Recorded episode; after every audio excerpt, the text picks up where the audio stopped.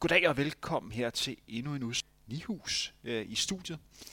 Det der i forhold til efternavn. Vi sad lige og snakkede om det, før vi gik på. Kan du ikke lige sige sådan helt præcis, hvordan man er, siger dit efternavn? På, på ærkeholland, så bliver det Nahøjs. Nahus. Ja, næsten. Mit mål med denne udsendelse, det er, når vi er færdige med at snakke, så, så skal jeg kunne sige Du dit efternavn helt præcist. Det er sådan, at vi to lavede en udsendelse sammen i, i starten af januar øh, i Herning på et hotel, hvor vi mm. senere på aftenen skulle til DR Sportsgala.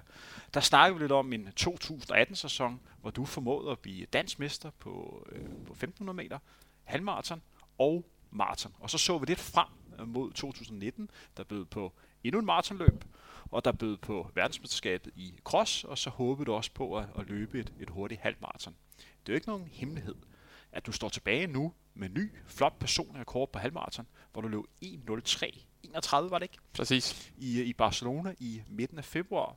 Og så løb du en af de, de hurtigste tider på maratondistancen i mange år, hvor du løb 2.14. 18, tror jeg, for at være helt præcis. Præcis igen. Uha, den sidder lige i skabet. Og på den måde fik en VM-billet til verdensmesterskabet i Doha, som bliver afviklet i starten af oktober. Så vi skal lave lidt opfølging på sæsonen til videre, og kigge lidt frem, og så lige lave en, en status. Vi skal også lige høre lidt om, hvad dine forventninger til det danske mesterskab på 10 km landevej i morgen, der bliver afviklet i forbindelse med Royal Run. Men før vi øh, går, går så langt, så har jeg forberedt nogle, nogle små spørgsmål til dig. Fantastisk.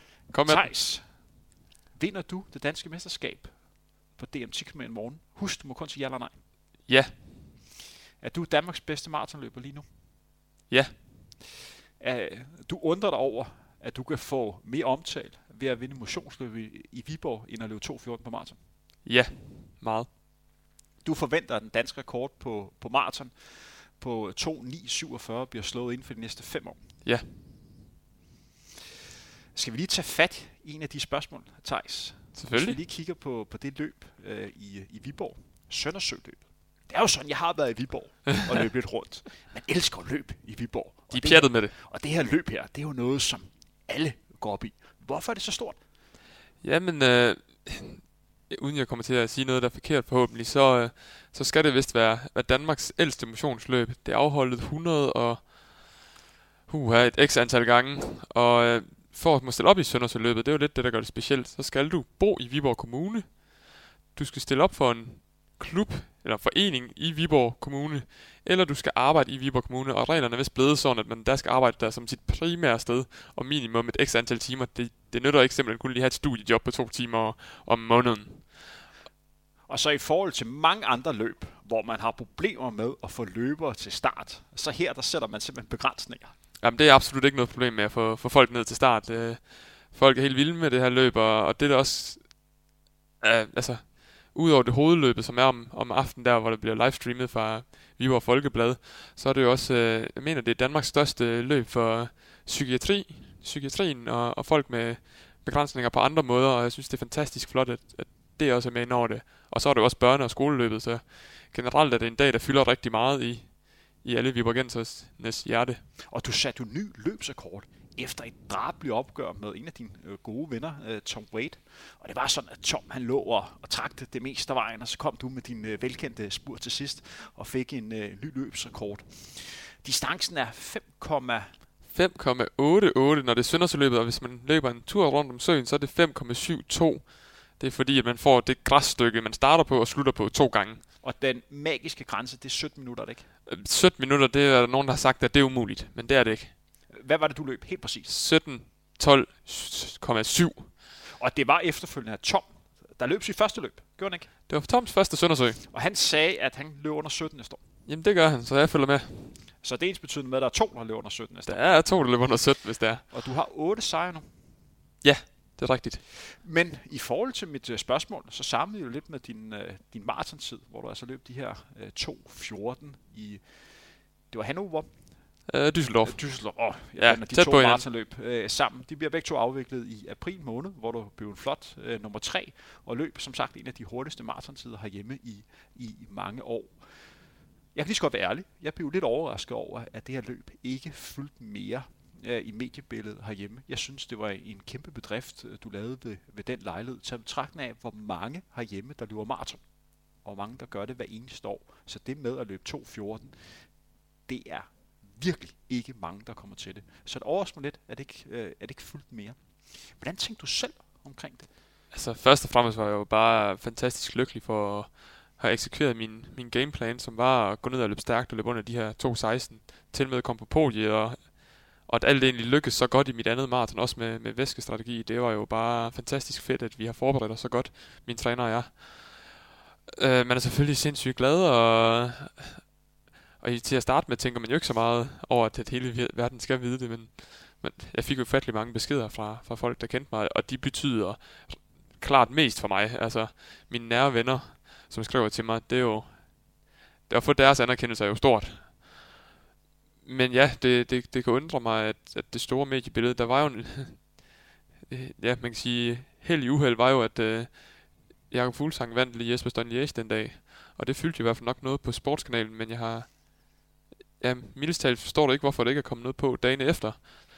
Eller hvorfor der ikke er nogen, der egentlig har, jeg har gravet, gravet mere af det. Det er trods alt en tid siden, jeg blev født for i 1992.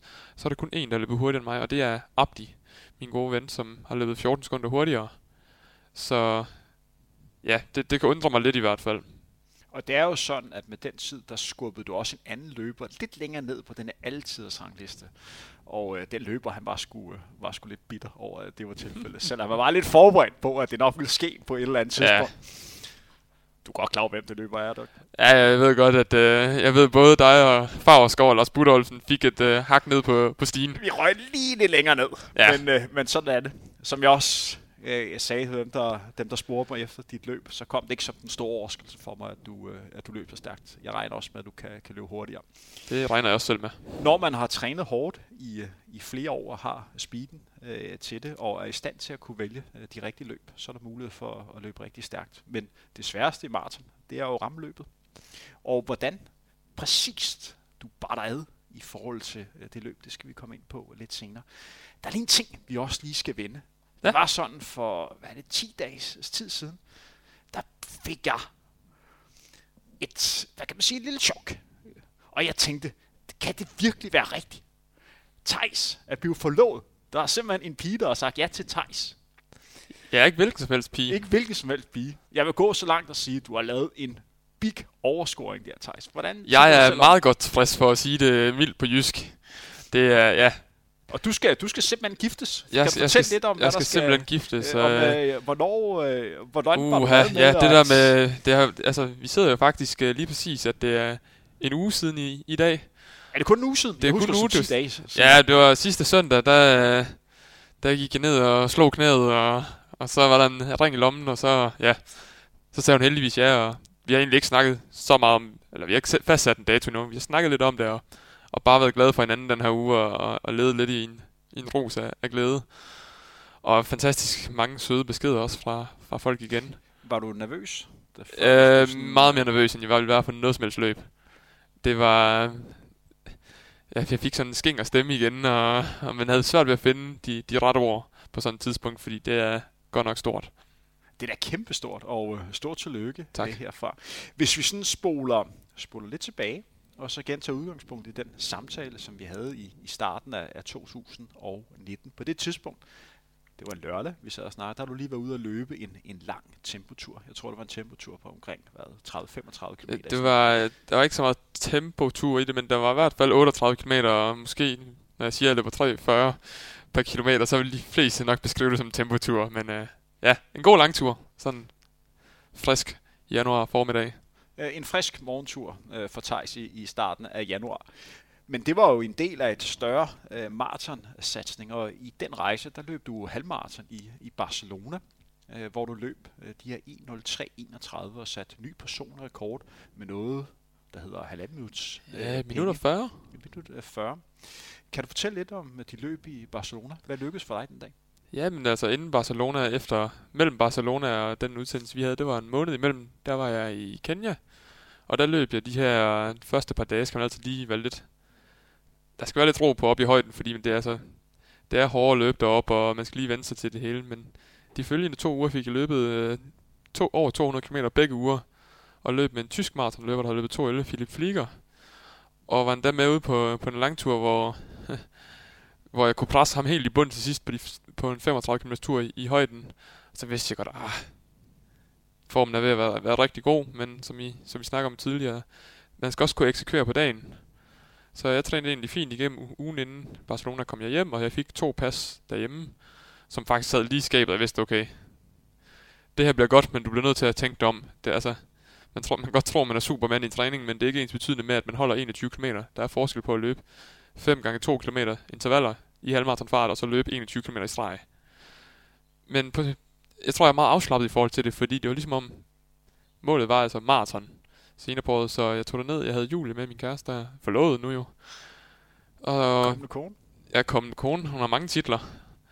Så, og, og vi gik egentlig dagen inden, vi gik rundt og, og så byen og slappede af, og der var, ja, de fleste, ja, Kim kommer nok efter mig nu, men uh, vi gik faktisk 13 km og hyggede os i, i Barcelona. Fik sovet godt, og næsten, det er også en dejlig by at gå rundt Fantastisk by, og bedre vejr end i Danmark i, i februar måned. Jeg havde set, at ruten var helt exceptionelt flad, næsten uden sving. Og ham Philip her, jeg havde trænet med i Kenya, han skulle også løbe. Så jeg tænkte, hvis jeg kan følge med ham i træning, han lige præcis slået mig i træning. Så tænker jeg, jeg tager sgu chancen og løber efter ham. Og jeg startede stille og roligt. Folk jeg løber som en gal de første to kilometer. Og så knækker den faktisk i den forreste og en anden gruppe. Og jeg ligger i anden gruppe, omringer nogle kvinder, og tænker, uha, dem jeg ligger omkring, det er nok lige sådan nogle, der løber omkring min gamle PR. Åh, oh, det kunne godt være mig, der kom til at trække dem. Så jeg tænkte, ah, jeg bliver sgu nødt til at tage chancen. Altså, det nytter ikke noget for mig at løbe, kun sætte PR med 20 sekunder. Det vil simpelthen ikke være nok. Det vil ikke flytte noget. Jeg vil ikke, det vil ikke ændre ret meget. Det var sådan, jeg skulle ud have et stort resultat, så må det bære brist nu, tænkte jeg ved to. Så fra to til tre løber jeg faktisk op til den frontgruppen, hvor kenianerne også sammen med Philip ligger. Og kenianerne, de tager det, ja, i spacerer tempo for dem. Men jeg kommer op til dem og ligger i lag, og kan faktisk få en rejse helt ud til 17 km bag Philip, som er 1,85-90 høj og lidt bredere end jeg er, så jeg ligger jo godt i lag. Og det kører bare ud af, jeg runder 10 km under 30 minutter og tænker, hold da op, det går stærkt det her. Men jeg havde det bare skide godt.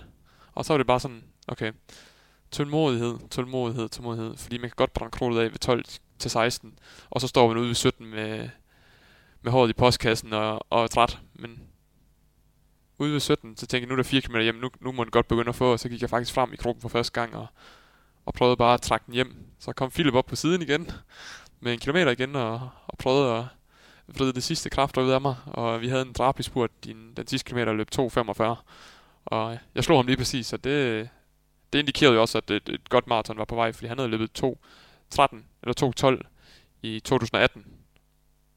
Så det var, det var mit Barcelona halvmarathon. Før løbet, når du sidder og overvejer, hvad for en taktik du sådan skal angribe, når man kommer fra at have løbet 1.5 lavt. Jeg er godt klar over, at du har løbet stærkt på en 10 km, og også har løbet stærkt på en 5 og 1500 meter. Men der er stadigvæk forskel på at løbe en 1500 meter og på en halvmarathon. Kan du beskrive lidt af de tanker, du har før løbet angående at ramme øh, det rigtige øh, tempo? Øh, fordi det er et stort spring, og der er forskel på at, at ligge og løbe i en hastighed, som svarer til 1.05, og så gå efter at løbe, løbe 63. Og mange gange handler det om at, at ture. Hvad, hvad var det, der, der gjorde, at det lige blev det tempo? Var det simpelthen tyskeren? Ja, tysk, altså det der med, at man havde trænet med en, man vidste, okay, ham der er jeg under en procent fra. At... Men har du gået med, hvis han havde lagt ud i 1.02? Sikkert. Jeg, jeg tror, jeg brugte ham som, som pejle, pejlemærke øh, en del, og så havde jeg også snakket, det tror jeg, vi snakkede om i, i udsendelsen allerede i, i januar, at jeg blev nødt til at satse for at nå det næste skridt. Så jeg, jeg tænkte også på, hvad, hvad, hvad gjorde jeg, da jeg var yngre? Hvad kunne jeg finde på at lave af hasarderede ting, dengang jeg var 16 år gammel? Jeg kan huske en DT-runde, hvor jeg tror, jeg skulle slå dig, og jeg var jo halvandet minut dårligere, end du var på en femmer. Og jeg tror da også, du endte med at tage mig med en omgang, for at det ikke skal være løgn.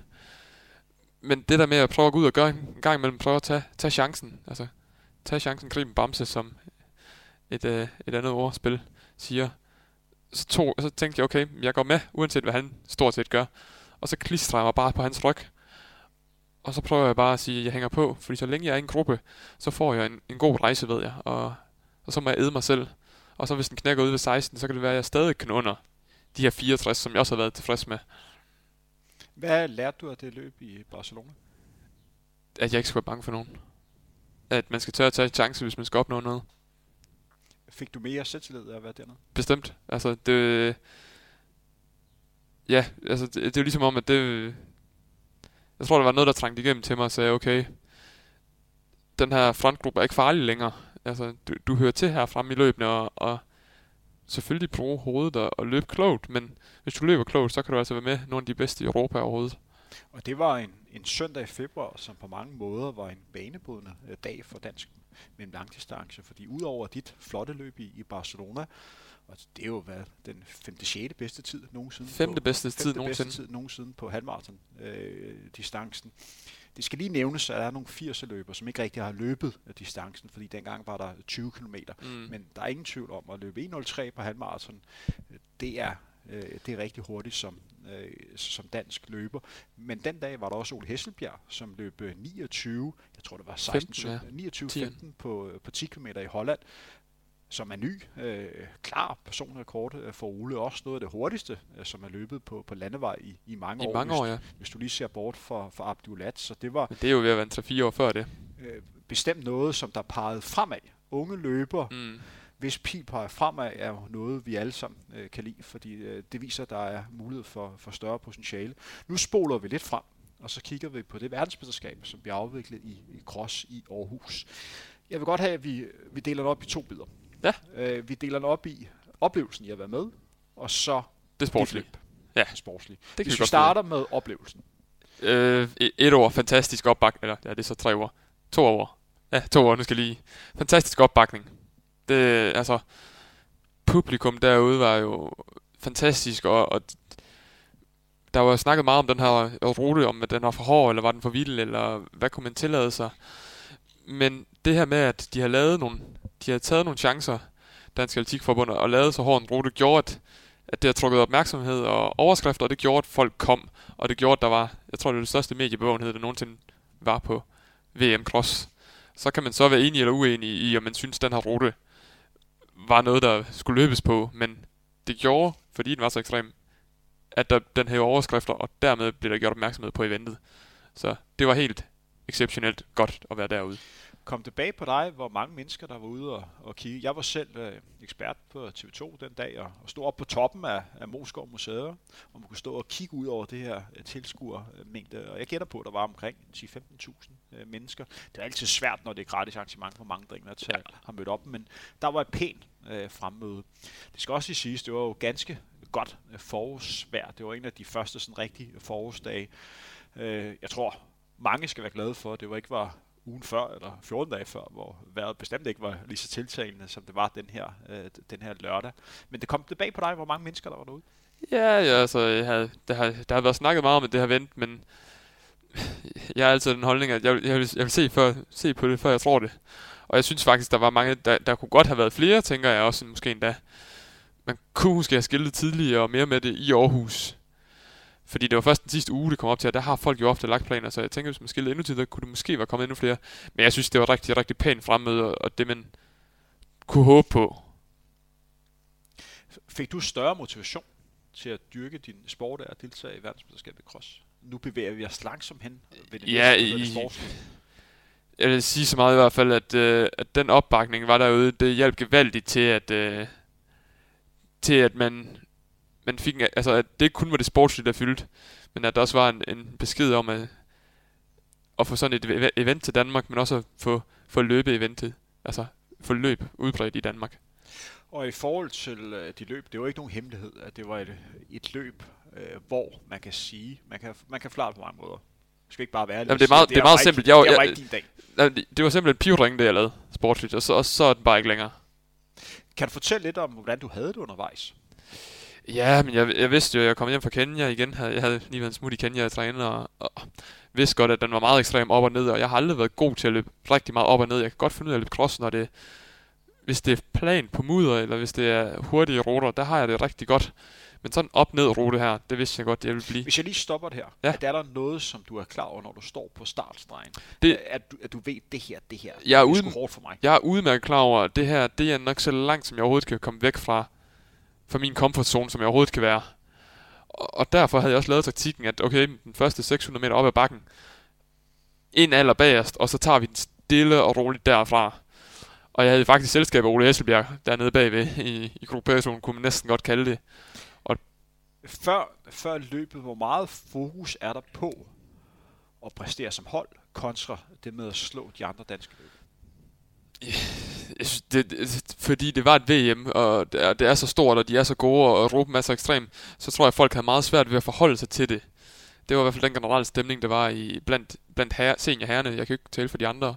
Men vi havde meget svært ved at sætte et præcist nummer på, hvad vi gerne vil være, eller et præcist... Altså, vi anede jo, altså, vi har svært ved at vide, hvad nogle af de andre kunne, og hvad, og hvad kan de på sådan en rute? Det var også et... Så der var sådan, der herskede sådan... Ja, der herskede nok meget sådan en uvidenhed, der blev omsat til, at vi må bare gå ud og give alt, hvad vi har med... Tænke os om at give alt, hvad vi har, og så må vi se, hvor det bærer hen. Men da vi er ude på ruten, og du sådan kan, kan mærke, at det her, det spiller ikke. Jeg begynder at blive træt, og jeg falder længere ned i ah, jeg, så, så jeg synes faktisk, at min første det halvanden, to omgange, 3-4 km blev afviklet godt. Ole rykker lidt fra mig, stille og roligt, men han er også rigtig, rigtig dygtig til det her, så jeg bevarer, bevarer troen og hovedet og, og kæmper stille og roligt. Jeg begynder her overhale et par løber og tænker, fedt, det går, det går lige efter din plan. Og jeg får endda hentet Mikkel Dahl også, og tænker, okay, men bare stille og roligt videre. Og så ude omkring 5-6 km, der bliver overhalet af Mikkel Dahl igen, og og det er jo Mikkel, som har ligget ført løbet. Mikkel har lige op og tage en 5 uh, seconds of fame der. Så du det overhovedet? Nej, overhovedet ikke. Nej, jeg anede ikke, det var sket ind tilbage efter. Og hvad tænkte du, da du, øh, da du kunne se, at der var en dansker, der ligget og ført, eller ført verdensmesterskabet? Øh, da, da, da, da, jeg hørte det bagefter, så vidste jeg godt, at det var et mediestunt. Det kunne ikke være andet. Så, men på den anden side, hvis han ikke havde taget de der 10 sekunder op foran, eller 15 sekunder, eller hvor meget det endte med at være, nu kom der faktisk en ret stor artikel ud af det på TV2, og så fik vi jo noget omtale af den, af den vej, så hvis det var meningen, at uh, løb og cross skulle have noget omtale, så fik vi da det. Altså, ellers så blev vi nok bare nævnt i en, i en bisætning nederst. Så, men det er, jo, det, det er jo noget, man nok lige skal aftale. Hvis man gør det en anden gang, skal man nok aftale det med, med holdlederne. Tror og, du ikke bare, han blev grebet af følelser? Jo, selvfølgelig. Han synes at det var pisse fedt og han skulle bare afsted. Fordi... jeg, jeg, jeg blamer ham sgu ikke for det. Altså, han gik op, fik noget opmærksomhed. TV2 lavede en kæmpe artikel ud af det, og han var hjemme på sit eget publikum. Så, han endte jo med at slå mig alligevel. Altså. Men vi kan hurtigt vine om, at det er den værste måde at løbe løb på. Fordi det er efter en kilometer, så ja, det er bare syre over hele kroppen. Og så mangler der altså 9 km på en tæskehård rute. Ja, det er modigt nok i den forstand. altså, det, ja, det er hårdt af helvede til. Og rent mentalt, så er der altså mange løber, han bliver overhældt af. Og det, det er bare... ikke særlig sjovt at blive overhældt, men han fik måske lidt mod af, at ja, han kunne overhælde mig igen uden 5-6 km. Hvis vi sådan spoler lidt tilbage, så fokus på de, de sidste par kilometer. Ja. Øh, hvor du sådan øh, kan mærke, okay, det her, det, det spiller bare ikke. Altså, hvordan arbejder du med selv øh, det undervejs? Jeg prøvede at tage en bakke gang. Øh, hver, altså, prøver bare, altså et, ruten var jo så ekstrem, at jeg, jeg måtte jo bare fokusere på at prøve blive ved med at løbe. Altså, det var sgu en udfordring i sig selv, det har jeg aldrig prøvet før. Det her med ikke at, næsten ikke var muligt at løbe op ad bakken. Men der stod jo en masse mennesker lige op ad taget, så der blev man jo nødt til at løbe. Men man havde, man havde næsten lyst til at gå op, så, så stejlt var det, og så, så vildt var det. Men der var ikke på noget tidspunkt, jeg overvejede at udgå. Altså, om jeg så skulle blive sidst, så udgår man ikke af, at VM, mindre man bliver skadet selvfølgelig. Da du så kommer i mål, Ja. Øh, fordi man er jo lidt frustreret Jamen, over, jeg jo at, at løbet ikke helt leder op til ens skuffet over mig selv. Hvordan forholder du til, at man skal være inde i en, en trup, hvor der også er, der er nogle atleter, som altid har klaret sig godt, og der er nogle atleter, som har klaret sig som mindniveau, og så er der nogen, der sådan har, har underpræsteret.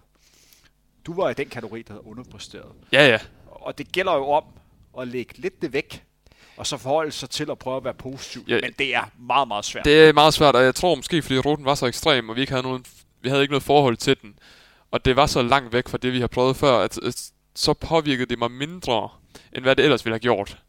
Fordi til de sidste 3-4 EM-cross, der er jo egentlig, der er jo egentlig den del, der har været gældende for holdet, altså top 3 eller top 4 tæller for hold. Og der har, jeg har aldrig været uden for den i EM-sammenhænge, så det er jo ikke fordi, jeg betvivler mig selv som løber. Jeg har været med de sidste 10 år. Så, så det er jo bare fordi, det her det er så meget mere ekstremt, og fordi jeg måske havde, jeg havde trænet mod noget helt andet for, for en gang skyld. Lå du i du må have ligget i decideret din maraton-top ja. på det her tidspunkt. Fordi hvad er vi? Vi er 3-4 uger fra Vi er fi- præcis fire uger inden maraton. Så altså, de der uger i Kenya, jeg, jeg tog og satte til butikken, og så trænede jeg bare fuld smæk i, i Kenya. Og så de sidste 5-6 dage op til, så tog jeg lidt af gassen også, fordi vi skulle rejse hjem. Og det var simpelthen ikke nok. Og faktisk uh, ugen efter fik jeg overhovedet ikke lov at løbe noget kvalitet eller noget tempo. Og jeg var sådan, jamen det er tre uger før mit maraton. Jeg bliver nødt til at løbe noget. Og Niels Kim, han var bare iskold sagde, så længe du ikke er frisk, så giver det absolut ingen mening at træne hårdt. Så løb jeg Berlin halv ugen efter som tempoløb, og så sagde han til mig igen, jamen, øh, den næste uge jogger du også kun. Og så var jeg sådan, så er der kun to uger til at gøre det sidste, inden jeg bliver klar. Men hvis Kim havde en klar plan, og han siger, om det så skulle tage fire uger, om jeg blev frisk. Man kan simpelthen ikke løbe et maraton, hvis man er træt. Og Niels Kim, det er jo din, din Det er træner, min en gammel hæderkronet løber, som har en personrekord på 1500 meter så hurtigt som 3.36, tror jeg, han har løbet. 3.36.01. 0-1, det er en bitter tid. Det er have. meget hurtig tid. Og det er hvad, den, den tredje bedste tid, der har løbet hjemme? Øh, den tredje bedste bag Robert Kiplagat og Tom B. Hansen, som jeg ved. Har Mogens Guldberg ikke løbet hurtigere? Måske. Måske, men det er der omkring i hvert fald. Det er i det laver. Det, det, det, der, det er faktisk OL-kravet 3.36.20 har det været tidligere, så for at lige sætte tingene i relief. Så det er en løber, der har præsteret på absolut topplan. Ja. Han har også en del år været inde under, under det danske atletikforbund, hvor han er med som, som landstræner. Ja. Øh, Og det vel også på den måde, I har lært hinanden at- kende. Bestemt. Og Hædergrud, den gamle skiveløber. Også det, ja. Der er, der er mange ting, der går igen. Men øh, hvis vi sådan spoler lidt tilbage til, til VM, det var også et løb, hvor Annemil Møller klarede sig helt fantastisk. Hun blev nummer, nummer 15. Øh, jeg stod på TV2 og, og sagde, at det her det var hendes internationale gennembrud på, på seniorniveau. Og det her var måske det største danske løberesultat, jeg har set i den tid, jeg har været inde i, i, i løbeverdenen. Fordi nogle af jer, der sidder og hører det program, kan sikkert tænke, ah, 15 til VM, hvor godt er det her? Det er Men absurd i VM godt. Cross er det helt ekstremt godt. Det er til sjældenhederne, at europæer kommer i top 20. Det er ikke noget, der sker hver gang. Og her er vi altså en dansker, der bliver nummer, nummer 15. Kan du sætte lidt ord på, på den præstation, hun lavede ved den lejlighed? Jeg, jeg så jo ikke løbet, altså, men der var jo, altså, da jeg kom tilbage og snakkede med Emilie, altså, hun var jo glad, og, og det forstår jeg godt, hvorfor. Altså, at blive top 15 til, til et VM er meget, meget, meget godt i, i løbesammenhængen, hvor det er så domineret af afrikanere. Og selvom hvert land kun må stille med fem her, og i andre mesterskabssammenhæng tre, så er der mange afrikanere, der er emigreret til andre lande og fået pas der, så det er ikke bare Kenya, Etiopien, Eritrea og Somalia for eksempel. Det er også for eksempel Tyrkiet, der har tre kenianere, Israel har tre kenianere, og så videre. Altså der er flere lande, der har mange kenianere. Og det må ikke lyde i den kontekst af, at jeg synes jo ikke, at kenianere må jo godt komme til, eller afrikaner må jo godt komme til Europa og løbe. Man kan også have Sifan Hassan fra Holland eller Abdi fra Danmark. Men det er jo nogen, der bor her integreret her. De her lande som Tyrkiet, de køber kenianere til formålet. Og så synes jeg, det begynder at blive en eller anden form for, for menneskehandel. Så at blive nummer top 15, som er det, vi snakker om, er absurd godt. Altså, jeg tvivler på, ja, det skal måske være en Emilie selv, der, gør det, der kan gøre det bedre, ellers så kan jeg ikke se, hvem der skal gøre det. Hvis vi lige igen fokus på dit eget løb, fordi vi er hurtigt ved om, at det, Anne Emilie Møller var lavet, var helt fantastisk. Fantastisk, og det havde og jeg, jeg synes faktisk, det, det fortjente en, en større fejring, end det gjorde i den danske lejr. Efterfølgende. Ja, men tidligere, hvis der var nogen, der var ind så højt til for eksempel et VM, eller hvis man havde taget en medalje til et EM Cross, så øh, havde der i hvert fald været champagne til, altså et lille glas champagne til, til flokken. Her var det måske bare lige, at det blev nævnt, og så blev der klappet af det, og så var det faktisk videre. Og det synes jeg faktisk var lidt synd for Anna Emilie, fordi hun, tjent, hun fortjente noget mere ros efter min optik. Det kan vi hurtigt blive om. Hvis vi igen kigger øh, på udgangspunkt i dit eget løb. Ja. Blev du en bedre løber af at være med til VM?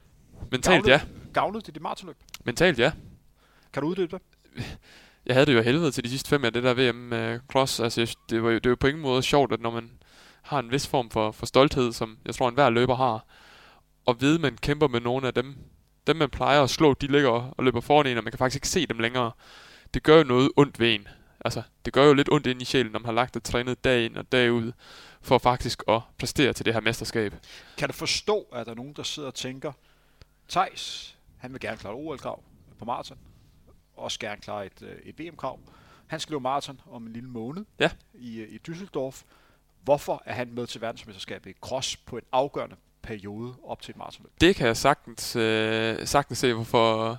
Jeg vil også sige så meget, at hvis det måske ikke havde været i Danmark, havde jeg måske heller ikke stillet op af, af egen vilje. Vil det, vil det være bedre for dig rent maratonmæssigt? at Øh, det er ikke, ikke nødvendigvis. Det, vi havde, det, var, det kom jo ikke bag på os, vi skulle løbe det. Jeg var så heldig at blive forhåndsudtaget, og det synes jeg var rigtig klogt i forhold til, at man kunne lave en plan. Altså, det er jo i hvert fald et, et, et godt træk fra forbundets side at give mig noget ro. Så vi havde jo, Niels Kim havde, havde lavet en plan, der tog højde for det her. Så men fordi det er i Danmark, altså, det er jo sjældenheden, vi får så stort et event, og så vil man jo gerne vise sig frem til sin familie og til sine venner, og jeg gik også efter at præstere godt. Det var ikke fordi, jeg tog dagen inden tog ud og trænede mega hårdt.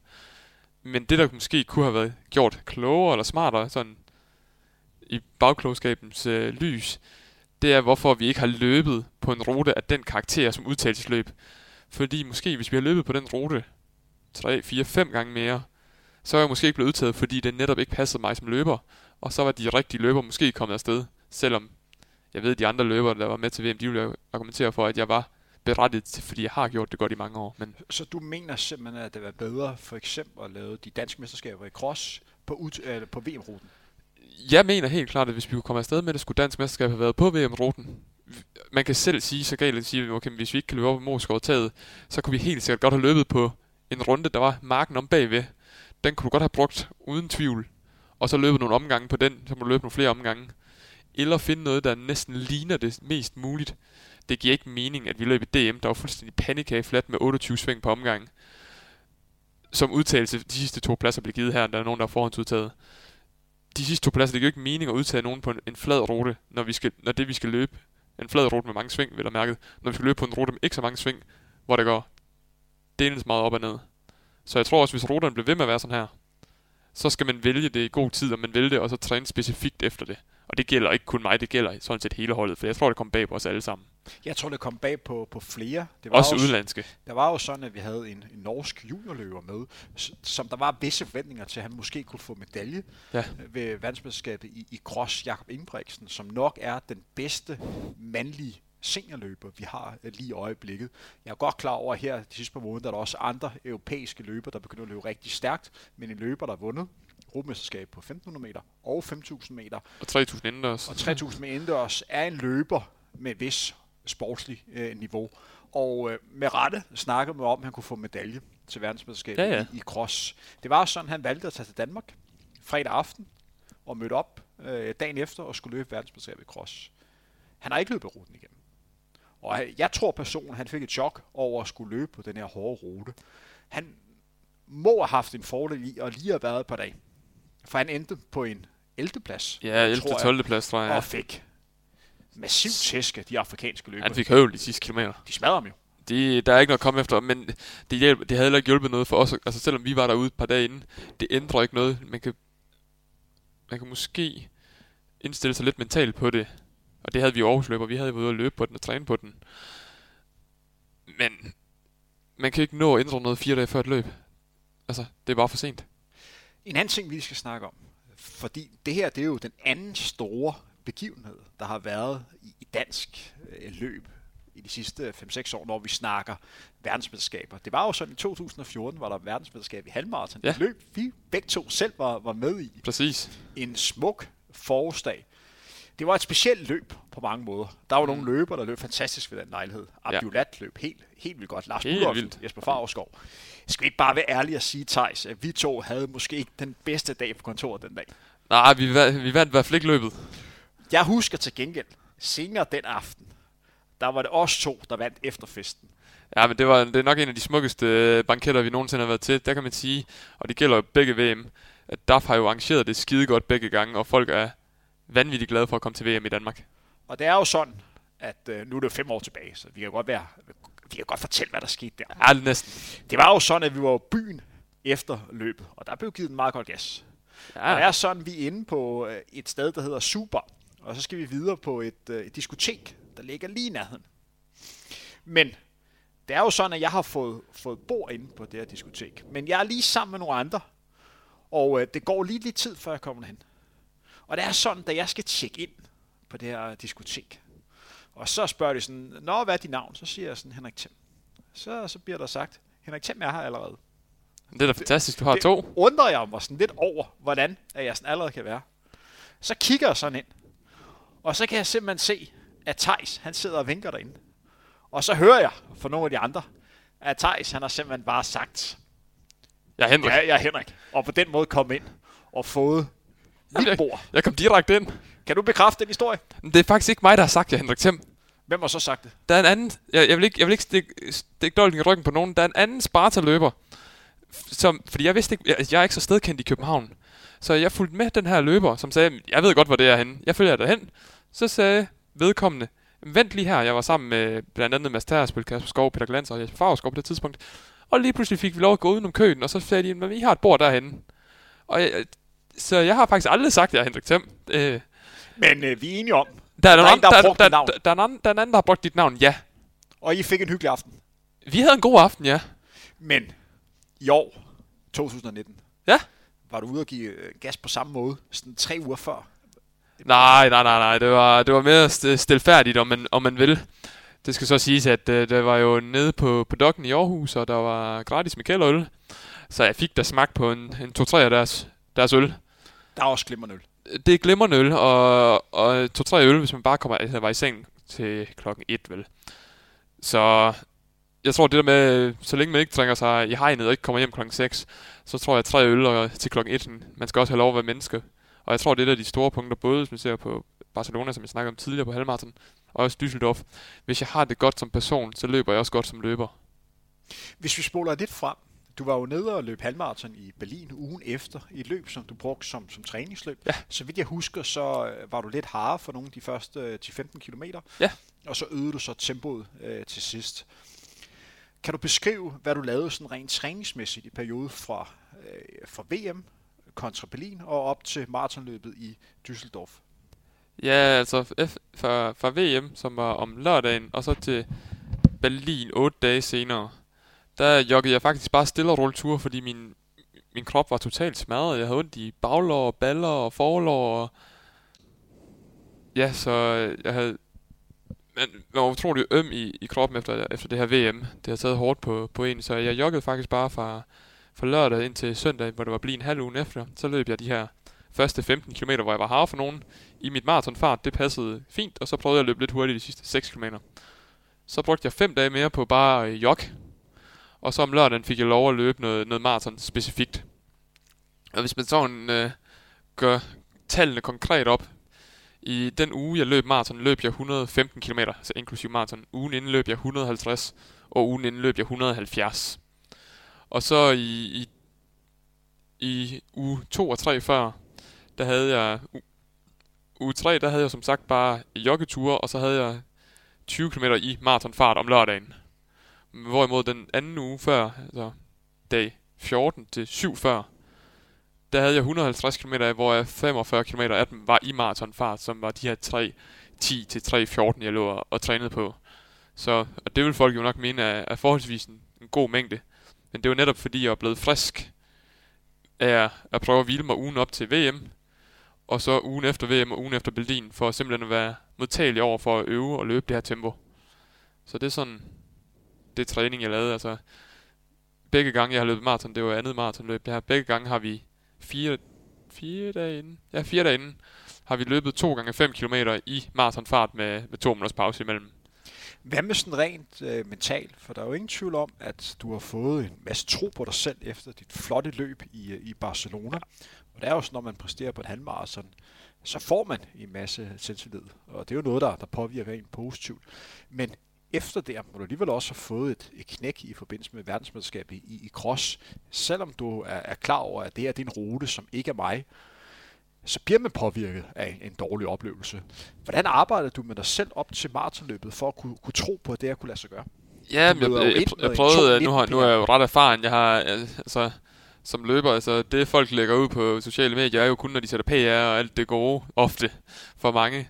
Og jeg har jo været med i det her game i en 10-12 år snart, og, og har både haft min op- og min nedture, og har jo lært at sige, okay, men i løb kan ting altså godt ændre sig hurtigt på en uge. Hvis man rammer en off-day, så kan det være, kan det være rigtig langt fra en, hvor man egentlig er.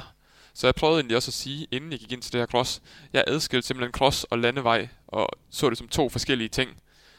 Og, og dermed tror jeg, så snart jeg gik tilbage på landevejen, så har jeg ligesom glemt alt det her om cross, fordi det var ligesom den ene verden, og den anden verden var, øh, var landevej.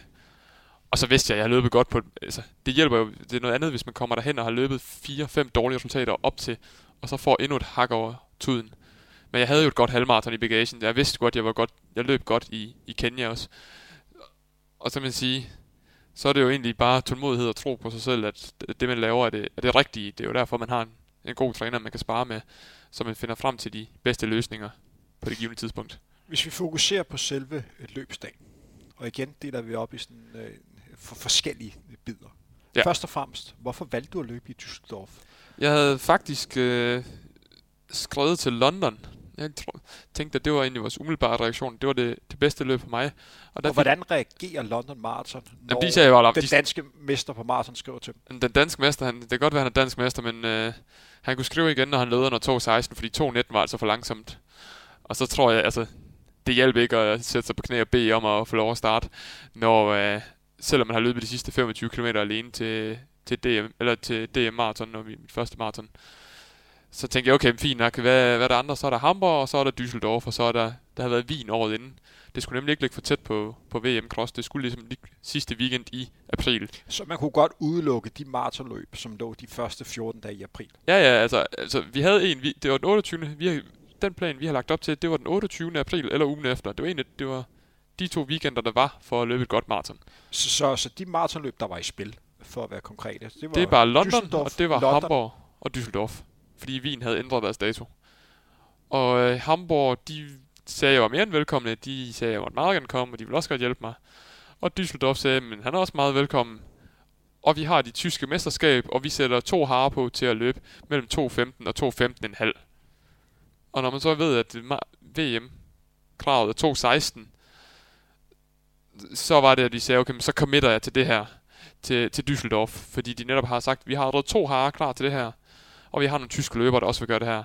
Og så inden jeg fik vendt det hurtigt, så hørte jeg faktisk, at der var tre hollandske løbere, der også ville løbe omkring de her 2.16, som havde en PR på henholdsvis 15, 16 og 17. Så det gav jo bare den bedste mening at finde, den, altså, finde den konkurrence, hvor, hvor man kunne ligge sammen med nogen og, og gøre brug af hinanden.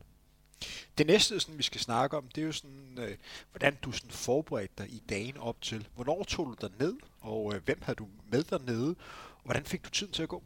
Ja, jeg havde øh, min ja, dengang kæreste, nu forlod og kommende kone, Julie, med. Din største overskåring. Ja, ja, det er, det er jeg godt tilfreds med. Det er jeg glad for. Hun, øh, hun var med ligesom i Barcelona, uden at selv at skulle løbe. Og så havde min træner Niels Kim med. Og vi kørte ned om fredagen, og vi stod simpelthen 3-4 timer i kø, og jeg tror, vi brugte øh, jeg tror næsten, vi brugte 12 timer på at komme til Düsseldorf. Og jeg, jeg havde været med det to dage inden maraton, der holder jeg faktisk træningsfri, og det gør jeg stort set aldrig, men det virkede første gang, og det regnede vi også med virkede igen. Derudover havde min gode ven Kasper Skov med. Kasper, han øh, havde sagt efter, at med, han var her i, i Odense på min første maraton, så han sagt, næste gang du løber maraton, så skal jeg med size. Problemet var bare, at hans arbejde havde tilmeldt ham til et udflydskursus. Han arbejder som kiropraktor. Så jeg var sådan, jamen, det kan være, at han ikke kommer, men som den fantastisk fremdragende ven Kasper Skov var, så tog han afsted fredag aften. Må lige korrigere dig? Ja. Du, du sagde var, I vel stadig venner? Ja, ja, vi er stadig venner. Jo, jo, altså det her, det har bestemt ikke gjort, at vi er, er blevet mindre gode venner. Han, han dedikerede simpelthen hele sin øh, fredag til lørdag nat. Han tog en bus fra Aarhus kl. 23.00 til Hamburg. Og der sad han på Hamburg station i fire timer, og så tog han et tog fra Hamburg til Düsseldorf, så han var der klokken 4 eller 3. Og så tog han faktisk ud og løb med mig bagefter og hyggede med mig, om, så jeg havde det godt og ikke tænkte så meget på det her løb sammen med Niels Kim og Julie.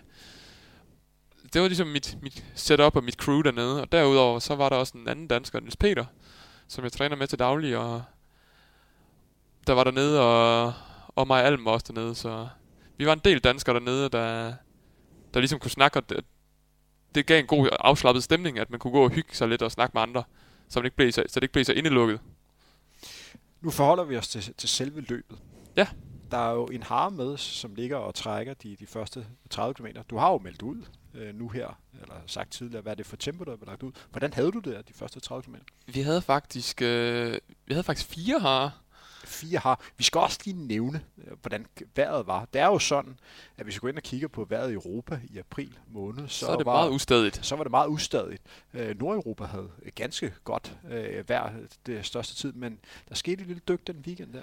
Ja, det, det blev heldigvis en lille smule koldere. Weekenden for har der været et par 20 grader, og det er lige, lige overkendt til et maraton. Jeg kan især godt lide, at det er lidt koldere. Så der var faktisk på løbsdagen var der 10 grader og 5-6 sekundmeter. Og der skulle komme regn, der stod 70%, og det var sådan, at man løber fra den ene side af rigen over på den anden side og tilbage igen. Da vi så løb over på den ene side, så regnede det på der, hvor vi var startet. Og da vi så løb tilbage, så var regnen gået over på den anden side, så det var fuldstændig mærkeligt at løbe på en, en våd vej i 3-4 km, selvom det ikke havde regnet.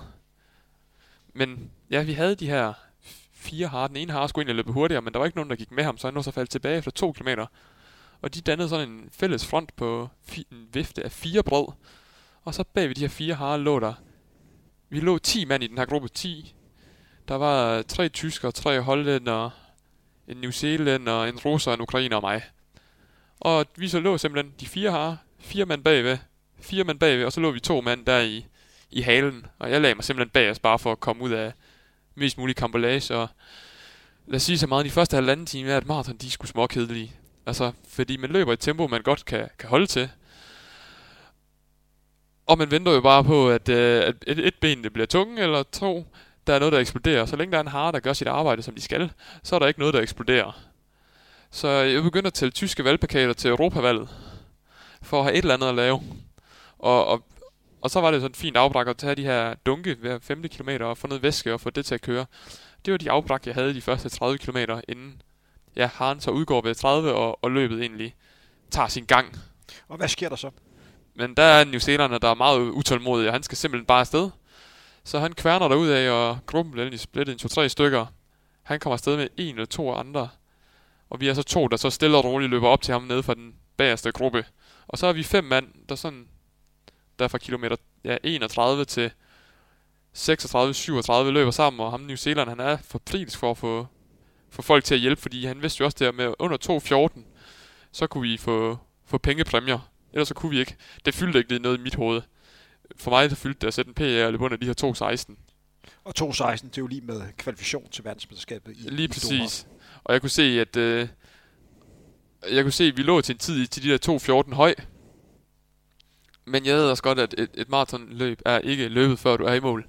Hvis jeg får en krampe ved 42, så er halvandet minut ingenting, eller et minut og 10, det er ingenting. Og, de, og det kan næsten slå ned som en lyn fra en, fra en klar himmel, sådan, sådan en gang krampe. Så jeg prøvede at holde mig i ro, og jeg har fået videre min træner, du må tage en føring, og det er efter 38. Så jeg tænkte ved 35, det her, det har jeg 100% styr på, det vinder jeg det løb her. Jeg smadrer den. Og så lige inden 38, hvor der kommer tryk fra ham i igen, han løber de næste to eller tre, altså de, der for de sidste 4 km løber han under 3 minutter per kilometer, og det kan jeg simpelthen ikke helt svare igen på.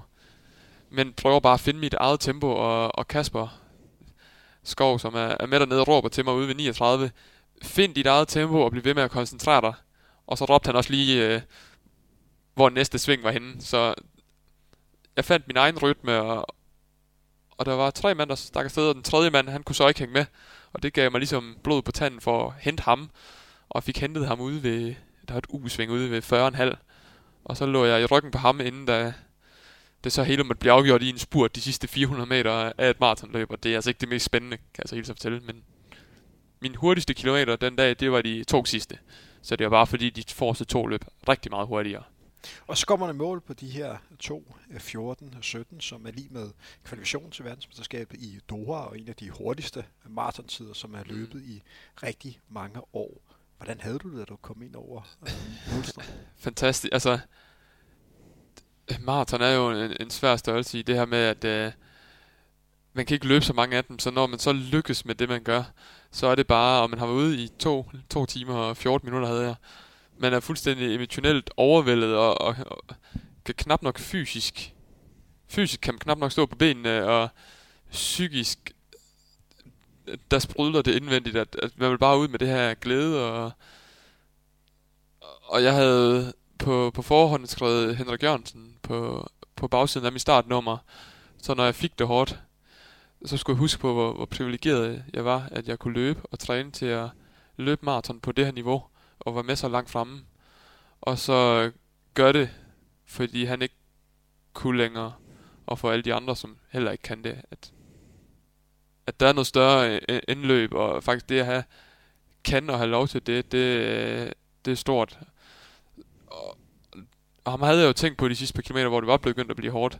Så hen over målstregen, hvor der stod en masse journalister, der rev jeg startnummeret af, vendte det om, og viste, at der stod Henrik og stod med, med armene i vejret, med Henrik hævet over mig, og, og tænkte på ham. Og så kom min træner Niels Kim løbende hen til mig, og, og omfavnede mig, og så brød vi, ja nok mest jeg, brød jeg ud i, i grådet på hans, hans skuldre.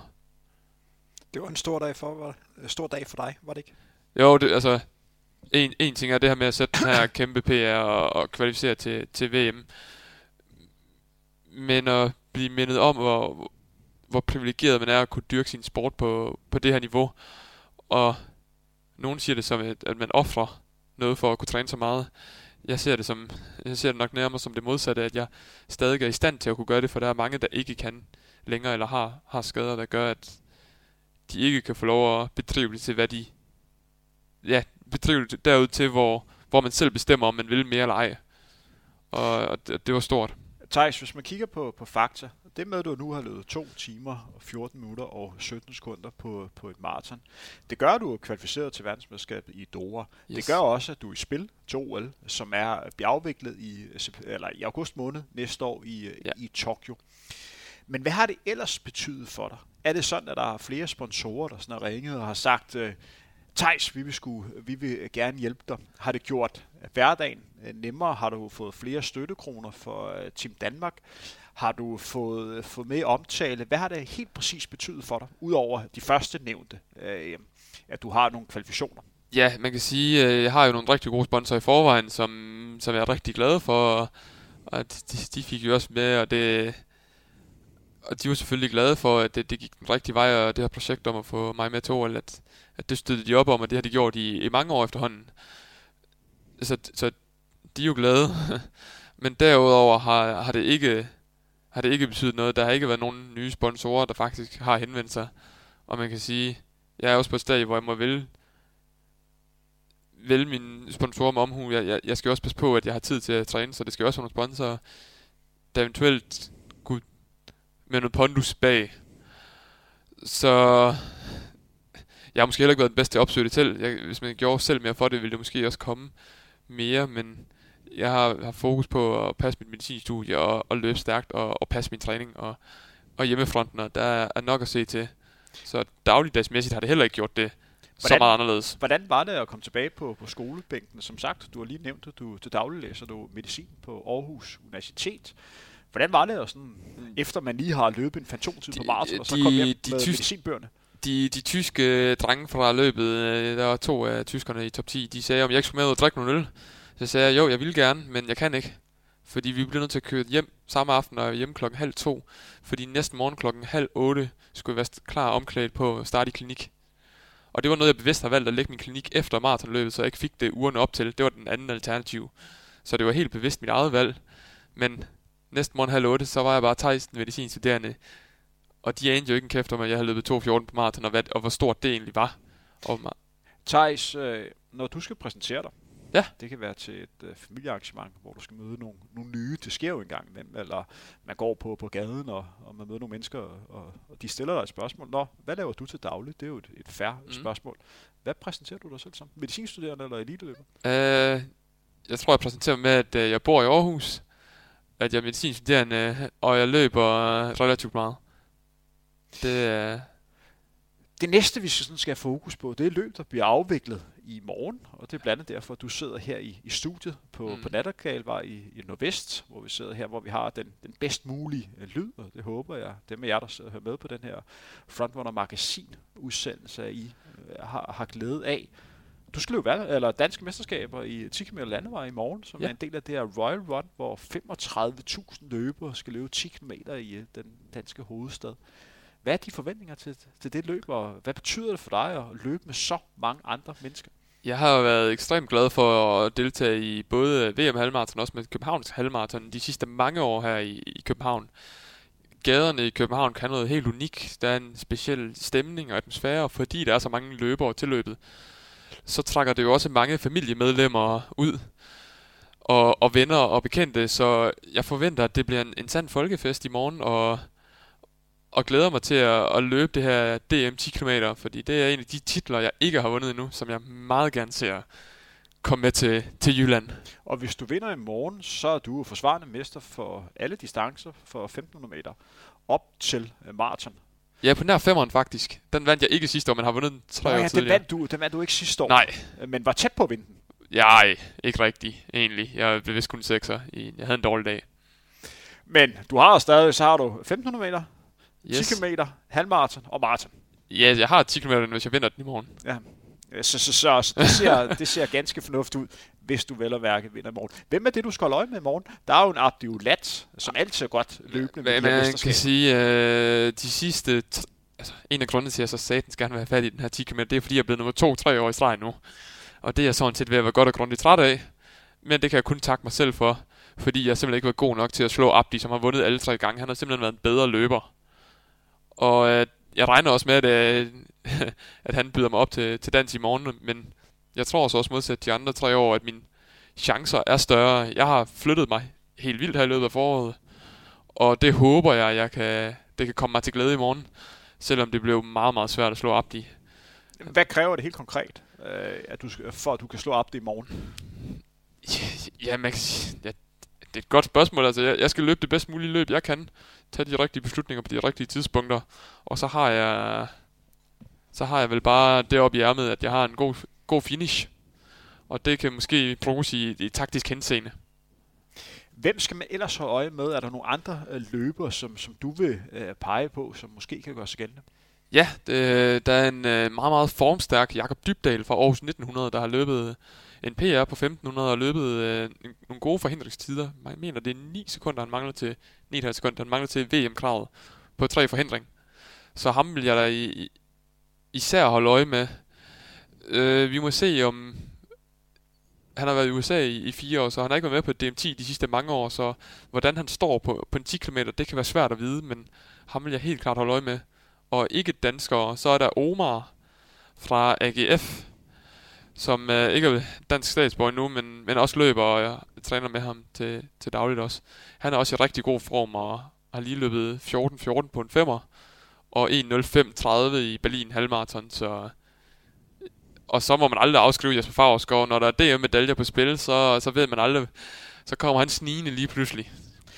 Det er jo altid spændende at se, hvor mange danskere, øh, der låner 30 minutter til de danske mesterskaber på, på 10, ki- 10 km landevej. For nogle gode år har der været 5-6 løbere, som har, har løbet under. Hvor mange tror du, der kommer under i morgen? Vi skal lige nævne, at øh, det er en forholdsvis hurtig rute, man skal løbe på i de københavnske gader, men hvis vejret er, som det er lige nu her, så bliver det en del øh, blæsende. Hvor mange tror du, der kommer under Tre. 30 minutter? Tre løbere. Podiet kommer under 30, tror jeg. Jeg tror, det er det, der skal til for at komme på podiet. Og hvor hurtigt skal man løbe for, for at vinde, tror du? 29-15. 29-15. Tror jeg, man skal måske under 29. Så man kan forvente et, et relativt hurtigt løb. Det, det forventer jeg, men øh, som sagt, for, for mig er er det vigtigste at vinde. Og hvis det betyder, at vi må slække på farten, så, øh, så kan jeg godt finde på at gøre det. Det er et mesterskab, og der handler det om at vinde, og ikke hvilken tid man løber.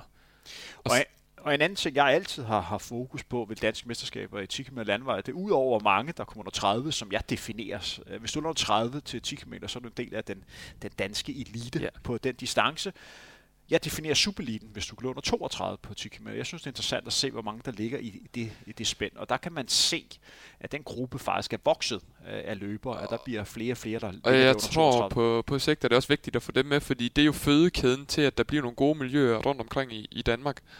Og at, der kommer, at de her gode grupper, ser du jo også nogle, nogle af dem, der så lige er med i sub 32-gruppen, de lå jo måske på sub 34 for nogle år siden, og om to år, så ligger de måske på, på sub 31 eller sub 30. Så det er rigtig vigtigt, at vi har, har sub-eliten med, og også giver dem noget fokus. De er nogle gange lidt overset jo. Men du vil nok have mig til at gætte på, hvor mange der kommer under 32 i morgen, eller hvad? Ikke, øh, ikke nødvendigvis. Ej, jeg tror, der kommer, øh, lad os sige... Øh, nu gætter jeg alligevel. Du har velkommen til at Ja, det må jeg, siger, der kommer, jeg siger, der kommer 32 under 32. Det er et godt bud. Jeg tror personligt, at øh, det bliver omkring 40 løbere, der løber under 32. Øh, Jeg ser, der er, der er stor potentiale i en masse løbere, og så tror jeg, at det, at det trækker lidt, at det bliver afviklet øh, en del af så stort arrangement, Ja. ja. som der er i morgen. Det er jo sådan, at løbet i morgen bliver øh, skudt afsted 18.35, øh, hvor alle dem, der er tilmeldt det danske mesterskab, både for herrer og damer, og dem, der kan under 40 minutter, som er sådan skillesgrænsen, de bliver sendt afsted. Og det er en stor gruppe Mm. løbere.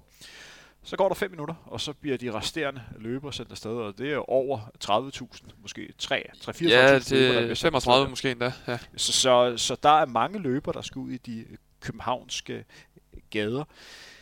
Tejs, vi skal lidt tilbage til din øh, dagligdag, og hvordan du ser dig selv som, som sportsmand. Ser du dig selv som en professionel atlet, eller ser du dig som en amatør, som er, er blevet bedre? Øh, det kommer igen an på, hvordan man, altså sådan, ofte når man siger professional atlet, forbinder man jo med, at man, man lever af det. Og det kan jeg jo absolut på, på ingen måde. Jeg er glad for de sponsorer, jeg har, der får tingene til at gå i nul. Men der er altså ikke overskud på, på kontoen, når alt det her løb bliver gjort op. Jeg må lige nævne, at når jeg bruger ordet amatør, så skal forstås på den måde, at du ikke lever af din sport. Lige præcis, og det er også der, man kan sige, at man kan skille på to måder. Professionel kontra en amatør, det er en, der tjener penge og lever af det, han gør. En amatør er en, der ikke tjener penge på det. I den forstand vil jeg så sige, at rent træningsmæssigt, og hvordan jeg gebærder mig og lever, at der er jeg nok mere professionel end amatør. For eksempel, altså, det er ikke sådan noget med, at jeg træner to gange om ugen og stiller op til et løb i weekenden. Det er, at øh, jeg træner 12 gange om ugen benhårdt og, og prøver at presse, øh, prøver at presse styrketræning og, og andre ting ind også. Så i den forstand, der, der træner jeg jo øh, nok lige så meget som nogle af de allerbedste, for eksempel fodboldspillere eller håndboldspillere i Danmark. Thijs, det er jo sådan, at vi har fået en masse gode spørgsmål Ja, til dig. glæder mig til at høre. Da jeg skrev på de sociale medier, at jeg skulle snakke med dig, der er jo en masse mennesker, kan jeg se, der, der følger med i din karriere. Og øh, der var rigtig mange, som var ekstremt begejstrede over, at jeg skulle snakke med Fedt. om dig. Det er jeg også. Vi har et, vi har et spørgsmål her. Eller, Ja. Vi har flere, men det er det spørgsmål, vi, øh, vi starter med. Hvad betyder mest for dig at være dansk mester, eller være konge af Søndersø i Viborg? Uha, nu skal man jo passe på, hvad man Og jeg siger. kan lige nævne, at det er stillet af en lokal løber for, for Viborg. Ja, men altså, det er, jo, det er jo ikke uden grund, at det hedder VM, når der er Søndersø-løbet, altså Viborg-mesterskaberne. Så det er vores lokale verdensmesterskab, vi har der. Øh, dansk mester fylder nok stadig mest i, i min bevidsthed, hvis man skal svare ærligt. Men øh, jeg vil aldrig nogensinde give en, øh, give en titel rundt om Søndersø fra mig, uden kamp. Vi går videre til det næste spørgsmål, og nu læser jeg det hele op. Ja. Hej Henrik, jeg har et par spørgsmål til de hurtige herrer, øh, som du skal snakke med på søndag. Det er jo sådan, at udover at jeg skal snakke med dig i dag, Så skal Simon ind. så skal jeg også snakke med Simon Holbæk her om, øh, om en times tid. Der er fem spørgsmål her. Sådan. Så, så, Det er fem gode, hurtige. gode spørgsmål. Hvornår føler du dig mest som elitesportsudøver? Den er følger lidt op på den samtale, som vi havde lige før de her spørgsmål. Det føler jeg, når jeg er på træningslejr, eller når jeg står på podiet af et stort maraton eller halvmaraton, eller sætter en personlig rekord. Hvornår føler du dig mindst som elitesportsudøver? Er det når du er medicinstuderende? Ja, det er nok noget af medicinstuderende. Hvad kan du gøre for at blive endnu bedre? Øh, en af de ting, jeg tror, der kan være med til at flytte mig og også mange andre, det er, at der bliver bedre forhold for, for løberne. Jeg har for eksempel til, til dags dato ikke fået øh, nogensinde kunne bruge nogen former for behandling via mit forbund eller øh, Team Danmark, og det er også noget, man skal gøre sig fortjent til. Men der er vi må bare anerkende, at der er mange, der forsvinder på grund af skader, og jeg har også været igennem to og et halvt år, hvor, jeg, hvor der var stillstand, og hvor der også var skader, og hvor jeg har været heldig, at der er nogen godsindede folk, der har hjulpet mig i deres fritid, men ellers så kunne jeg også ind på meget bare bund og faktisk måske have dedikeret mig 100% til medicinstudiet. Så går vi videre til, til spørgsmål øh, nummer 4. De er virkelig grundige. Ja, må man de sige. spørgsmål her. Det er da fantastisk. Thijs, hvad er den største udfordring ved rejsen til der, hvor du befinder dig nu i din løbekarriere? Det er faktisk et rigtig godt spørgsmål. Ja, det er det er et meget stort spørgsmål egentlig. Det er... øh, Jeg tror, det er erkendelsen af, at ting tager tid, og hvor der er vilje er der vej. Altså, det tager lang tid at komme der til, hvor jeg gør. Det tager rigtig mange års arbejde, og man kommer også til at få sæsoner, hvor man er skadet, eller hvor man er syg, eller hvor det kan simpelthen ikke passe, man har trænet i fire måneder perfekt, og så bliver man syg ugen inden det løb, man gerne vil top til. Og acceptere, at sådan er det nogle gange. Altså, at man skal igennem nogle, nogle dårlige dage, inden de gode kommer. Det kan være, kan være psykisk hårdt, men det må man lære at affinde sig med, og, og det er nok en af grundene til, at jeg er kommet til, hvor jeg er. Samt, at jeg synes bare, det er fedt at løbe. Hvis jeg har flere dårlige løbeture på uge, så stopper jeg. Og det er jo sådan, at man normalt snakker om, at øh, en eliteidrætsudøver skal have de her 10 års elitetræning, før man rammer sit, uh, sit max. Populært sagt de her 10.000 timer, ja. ja. hvis du skal være specialist på et område. Vi går videre til spørgsmål nummer 5. Hvad er sværest at skære fra? Sociale aktiviteter og fester? Eller fester? Øh, jeg, igen, jeg ser det ikke som, en- som en offring og, og ikke at skulle til det her. Jeg får så meget glæde af de folk, jeg er sammen med i den sport, jeg dyrker, og det miljø, jeg er, at, øh, at det andet, det hiver og flår ikke rigtig meget i mig. Og hvis man tænker sig en lille smule om, så kan man sagtens holde en god fest, ligesom vi snakkede om tidligere, nogle gange efter et stævne, når det giver mening, eller sige, okay, men jeg, i julen, der har jeg tid til at mødes med mine kammerater, og drikke nogle øl og have det sjovt, fordi man skal også have det godt som person. Hvis man føler, at man offrer alt hele tiden, så tror jeg, at man går kører sur i det på sigt. Og det er jo også en af, at det så svarer sig til spørgsmål 3 igen, at hvordan man kommer hertil, det der med, at man har et afbalanceret liv, også med familie. Nu kommer et spørgsmål, som jeg faktisk også synes er et rigtig godt spørgsmål. Vi Ja. går videre til, øh, til en anden. Det er jo sådan, at når man bruger Instagram til det, så det er sådan lidt svært at lure, hvem der er helt, der, der spørger om de Ja, forskellige ja. ting. Men det håber jeg, I kan leve med dem af jer, der har, har stillet spørgsmål. Men øh, de bliver i hvert fald øh, læst op. Thijs, når du øh, ser tilbage på din karriere, Ja. ens betydende med, at karrieren er ved at være slut, og det håber vi ikke er, er Ej, det for vi dig lige på. nu. Hvad vil det så være for et resultat, som du vil tænke tilbage på, hvor du sådan er mest stolt? Jeg kan lige svare på det Ja. ja. først, for det er jo sådan, at jeg har stoppet min uh, elitekarriere. Faktisk det resultat, jeg er mest stolt af, det var første gang, jeg blev, uh, blev dansmester. Mm. Uh, og det var faktisk uh, som ungdom, uh, tilbage i, i 2000. Ja, 2000, du kommer til at lyde som en sindssyg gammel mand. Men øh, ja, det var sådan første gang, hvor jeg, sådan, jeg tog den der medalje på, og jeg kunne kigge mig selv i spejlet. Jeg var, jeg var fandme stolt, mand. Kæft, jeg var stolt. Det er faktisk den dag, det er, Mm. jeg har været mest stolt af det, som jeg lavede. Også det, jeg tænker mest tilbage på. Ja, jeg, jeg tror, den mest skilsættende dag indtil videre, eller, så omformulerer spørgsmålet lidt. Den mest skilsættende dag for mig, det var, jeg, da jeg som slut 15-årig satte min første danske rekord. Det var ligesom et, et, Det var en rekord på 3.000 meter, var det ikke? en 3000 meter rekord. Som er lige blevet slået. Som blev slået. Den har stået i 43 år, mener jeg. Så tog jeg den, og nu er der gået 11 år, og så har Joel Lillesø fra Bagsvær Atletikklub taget den flot med 7 sekunder, så det er fuldt fortjent. Den blev sat ved Aarhus Games, gjorde den Det ikke? gjorde den nemlig. Du var vist med i løbet. Jeg var også med i løbet Henrik Ingebrigtsen. var Henrik løbet. Ingebrigtsen var nemlig også med i du, hvem løbet. der slog Henrik Ingebrigtsen? Du slog? Henrik Ingebrigtsen. Jesper en stor sejr. Det må Jesper Favre skal, skal også lige nævne, slog ham også den dag. Men det er en god løber at slå. Ja, ja, det, det, det, det, var, det var nok den dag, det gik op for mig, altså, at det her det kunne, kunne blive til noget. Og det var ugen efter, vi to havde løbet mod hinanden. Hvor du På- taget mig med en omgang, fordi jeg troede, jeg skulle uh, spille Fandango med dig på første par omgange. Det var sådan, at øh, jeg kunne se en lille dreng. Jeg tror, havde du ikke også noget lidt afbladet hår på det tidspunkt? Ej, 15 år grødehår, afbladet hår har jeg alligevel aldrig haft. Men du lagde i hvert fald ud så død og helvede. Og jeg tænkte, yes mand, der er endelig en, der vil lege. Men øh, du blev desværre lidt træt på et tidspunkt. Jeg er meget træt. Men du har taget revanche sidenhen. Det er det. Nej, så øh, altså, første gang, man bliver dansk seniormester, betyder også noget, og jeg synes, det er svært at gøre det op i et resultat. Jeg tror, jeg, jeg blev stillet et spørgsmål for, for et halvt års tid siden, om hvis jeg skulle give noget videre til de unge, der var 18 år eller 17 år nu, ville jeg have gjort noget anderledes i min karriere indtil videre? Og, og der måtte jeg nok komme frem til, det tror jeg faktisk ikke. Der er ikke noget, jeg har tænkt, at jeg, okay, det der, det vil jeg virkelig gøre meget om. Så ja, så, så, så længe jeg har det på det, så, så går det jo den rigtige vej og træffer de rigtige beslutninger. Nu kommer endnu et spørgsmål, og jeg forventer ikke, at, at det er et spørgsmål, som øh, hvad kan man sige, du har øh, svaret på. Eller, øh, I ser på det. der, bliver ikke, der bliver ikke snakket så meget om doping i, i løbeverdenen. Er der slet ikke noget doping blandt eliten? Øh, eller er det noget, man bevidst prøver at undgå at snakke om?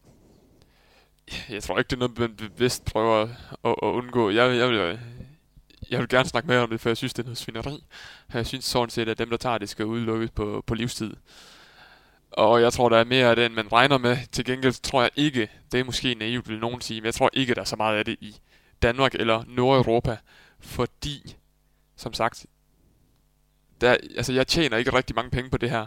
Det er jo noget helt andet, uden at jeg skal hænge nogen ud, end i Afrika, hvor testen er dårligere, i for eksempel i Kenya, hvor, træner, hvor testen er dårligere, hvor der ikke er nogen gadenavne på, hvor man skal finde folk, og fordi hvis de vinder et maraton, så kan resten, altså så tjener de 3-4 gange den løn, de nogensinde kan tjene i hele deres liv. Og så prøv at tænke, en dansker, der kunne vinde 200 millioner, så er incitamentet for at snyde også større. Så jeg tror, der er et dopingproblem. Jeg tror bare ikke, det er i hvert fald ikke i Danmark. Ikke i løb. Overhovedet. Har du trænet eller konkurreret mod nogen, hvor du tænkte, det, det kan simpelthen ikke lade sig gøre? Nej, jeg synes, kenianerne er gode, men det er jo også bare fordi, de er tusind mand, der træner dødhårdt hver eneste dag, og så bliver forne jo bare skilt for bukkene. Uh, nej, jeg tror ikke, der er nogen, jeg har tænkt os. Jeg har en gang været med til universiteten, altså OL for uh, universitetsstuderende, og der synes jeg, det er påfaldende, at vi sad nummer 1, 2, 4 og 5 til en dopingprøve efterfølgende, men ikke nummer 3, som var fra Rusland. Det synes jeg var påfaldende. Det er det bestemt også. Thijs, vi går videre til, til næste spørgsmål. Ja. Og det spørgsmål, jeg faktisk har glædet mig meget til at stille. Uh, er spændende. Er det rigtigt, at Thijs ejer et æsel? Og skal han have endnu et, hvis han kvalificerer sig til OL i Tokyo? Og det er et godt spørgsmål. Den, er, den kan bekræftes. Jeg har et æsel. Det er fandme sejt at have et æsel. Ja, men der, der, det, er det er et rart æsel. Det hedder Oscar. Thijs, hvorfor blev det lige et æsel? Fordi det er jo sådan, at øh, jamen, jeg har også altid godt kunne tænke mig at have sådan et, øh, et dyr. Et eksotisk dyr. Et eksotisk dyr som kæledyr. Men jeg har altid tænkt mig, at jeg er sådan lidt mere, lidt mere løvemenneske. Er, Ja. Er, er æslet det, som du øh, sammenligner os mest med? Nej, altså jo, stedighed. Jeg tror, det der med den der modvildhed og trodsighed til at blive ved indtil, at øh, man stopper ikke, før øh, man har udført arbejdet. Så måske er, måske er der noget symbolsk i, at jeg fik et æsel i forhold til den form for løber, jeg er, der knokler dagen lang. Men fortæl lidt om Oscar. He- historien om Oscar er sådan, at min, jeg er opvokset på en gård, og jeg har en søster, som fik en hest, da hun var 11, og hun spurgte, hvilket dyr vil du have, Thijs? Uha, jeg tænkte en kænguru. Så blev der sagt, ah, det, det kan man ikke få. Det lever jo ikke i Danmark. Så sagde han en papegøje, og det svar købte hun heller ikke. Så sagde jeg, nu er jeg ved at være... Tænkte, okay, men jeg må hellere give hende et svar, som hun ikke kommer til at skyde ned. Så jeg sagde et æsel. Og tænkte aldrig nogensinde mere over det. Og hun fik sin hest, og det kørte, og den dag jeg så blev konfirmeret, lige pludselig, så kommer der et æsel gående. Og nu prøver jeg at gøre det lidt malerisk, fordi det var sådan, det var. Det her, æ, det her forholdsvis lille æsel på en, den er vel, ryggen går vel op til cirka en meter, meter 10 måske, gråt, glad.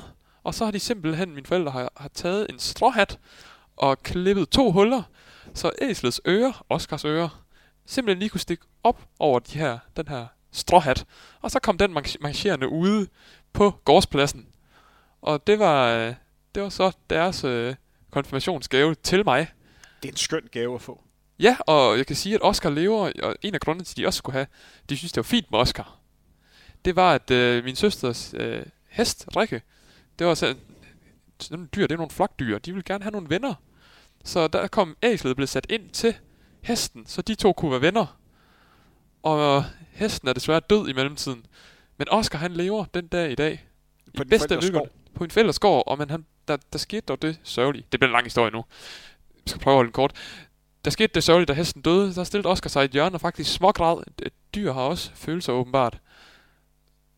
Så vi blev nødt til at anskaffe os et æsel mere, fordi han, Oscar skulle ikke være alene. Så nu har vi fået et æsel mere, som hedder Alfred. Så Alfred og Oscar, de går ude et sted i, i Jylland, i Sparkjær på en gård og græsser ud mod hovedvejen. Så de lever godt sammen. Der var jo to spørgsmål Ja. i det her. Skal du have et æsel, hvis du kvalificerer dig til, til OL i Tokyo? Jeg går ikke selv ud og køber det. Det kan godt være, at der er nogle andre, der har vedkommende, der stiller spørgsmål måske. Der er plads til et æsel mere på gården. Og jeg bliver nødt til lige at spørge. Er det sådan, at når dine forældre savner dig, Mm. går de så ud og kigger på æslen, så tænker, nu har vi alligevel lidt af tej til. Nej, det tror jeg ikke. Jeg ved det ikke. Det, jeg tvivler. Men øh, generelt nogle, nogle gode spørgsmål, Meget. som vi har, vi har fået til Det er dig. fedt, folk gider engagere sig så meget. Thijs, det er jo sådan, vi har snakket nu i små øh, 75 minutter. Vi har spolet lidt tilbage og snakket lidt om dit øh, løb i, i Barcelona, hvor du satte ja. en øh, flot personlig rekord på, Mhm. mm. på halvmarathon, hvor du løb de her 1.03.31. Så snakkede vi lidt om VM-cross, hvordan det var at løbe verdensmesterskabet i cross på hjemmebane i Aarhus. Så snakkede vi lidt om dit flotte maratonløb i Düsseldorf, hvor du løb 2.14.17 og kvalificerede dig til, til Doha øh, som bliver afviklet, eller verdensmesterskabet i Doha, som bliver afviklet i starten af oktober. 5. oktober skal jeg løbe, så 5. oktober. Er det søndag den 5. oktober? jeg tror måske, det er lørdag den 5. oktober, og det er ved midnat Doha-tid, så klok lørdag aften klokken 10 dansk tid den 5. oktober. Find cola og popcorn frem. Der er én ting, vi mangler at, at snakke om, før vi lukker ned Ja. ja. for, for i dag. Vi har snakket om dine øh, forventninger til, til løbet øh, i morgen, og det er jo soleklart. Du løber for at vinde. Jeg løber for at vinde. Det kan vi jo godt lide, at når folk melder så bombastisk ud. Men hvad skal der til, før du kommer til OL næste år i, i Tokyo. Det er jo lidt indviklet øh, for folk at forstå ja. det her pointsystem. Det var jo sådan tidligere, at man skulle løbe under en, en tid, og sådan er det sådan set stadigvæk, fordi hvis du løber under 2.11.30, så er du sådan set med. Ja. Men det er jo sådan, at man også begynder at tænke lidt over, hvad for nogle løb løber man for at få så mange point øh, som muligt. Kan det måske svare sig at løbe det danske mesterskab? Ja. Hvis du lige på to minutter lige kan forklare, hvad der skal til, for du kommer til Tokyo. Ud, det, Udover det, at du selvfølgelig kan løbe under 2.11.30. Det, det simple svar, at løbe under 2.11.30, det kommer nok ikke til at ske i, i Doha, hvor det bliver varmt og som et mesterskabsløb. Jeg har nu et halvmarathon og et maraton, der giver nogle point. Eller det, man får point efter tid og placering i løbet. Og det er primært tiden, man, altså det er der de fleste point egentlig kan vindes. Så det kræver nok, at jeg løber et, et halvmarathon hurtigere end det, jeg har gjort, for at få nogle flere point. Københavns halvmarathon kunne være en mulighed. Det vil jeg gå efter. Jeg vil gå efter det på under 63 minutter der. Og så kræver det nok, at jeg måske i foråret, man har indtil 31. maj 2020, at jeg i foråret 2020 løber en maraton tid minimum som den, jeg har gjort nu. Og gerne ned omkring de der to 13 lav. Og er det ligegyldigt, hvad for nogle løb du vælger? Øh, nej, fordi der er jo point efter det, men det er så kompliceret, at, øh, at det løb, man tænker, der kan jeg slå til, fordi der er der, øh, der, er der mange point at hente, og der er niveauet ikke så højt. Så er der bare fem andre, der også har set det, og så, altså, jeg tror, man skal gå efter, fordi selve pointdelen, den største del er, hvor mange point får jeg for tiden. Så finde de løb, hvor man kan løbe stærkest muligt. Får man så nogle penge oven i hatten, så er det bare bonus. Jeg fik 5 point ekstra i Düsseldorf faktisk. Der er jo en anden dansker, som er meldt ud. Han har også skår efter at komme til OL på, ja. på maratondistancen. Abdi Lat, øh, lige henvist til en flot udsendelse, som mm. Mads Tersbøl lavede med Abdi ja. om hans opvækst og hans løb meget, meget spændende. Utrolig interessant og stor rus øh, for Mads for at lave den udsendelse. Han har jo meldt ud, han også går efter, ja. efter OL-billetten. Har det nogen indflydelse, at er Abdi en konkurrent på samme måde som en løber for Norge og England? Uh, jeg synes bare, det er fedt. Altså, Nej, men for at forstå, det er ikke sådan, I spænder ben for Nej, vi spænder ikke ben. Danmark der, kun har én plads. Nej, i, i den forstand er der, er der ikke noget spænde ben. Der er, at uh, man har tre pladser i alt, altså maksimalt tre pladser. Og det er ikke sådan, hvis Abdi klarer den, og så bliver skadet, at jeg får den næste plads. Hver løber skal kvalificere sig individuelt for sig selv, og sådan gælder det også i de andre lande. Så hvis Spanien har en løber, der har kvalificeret sig, de tilmelder ham, og han bliver skadet, og så ikke skal med alligevel, så kan de ikke sætte nogen ny ind, medmindre de har nogen, der har klaret kravet.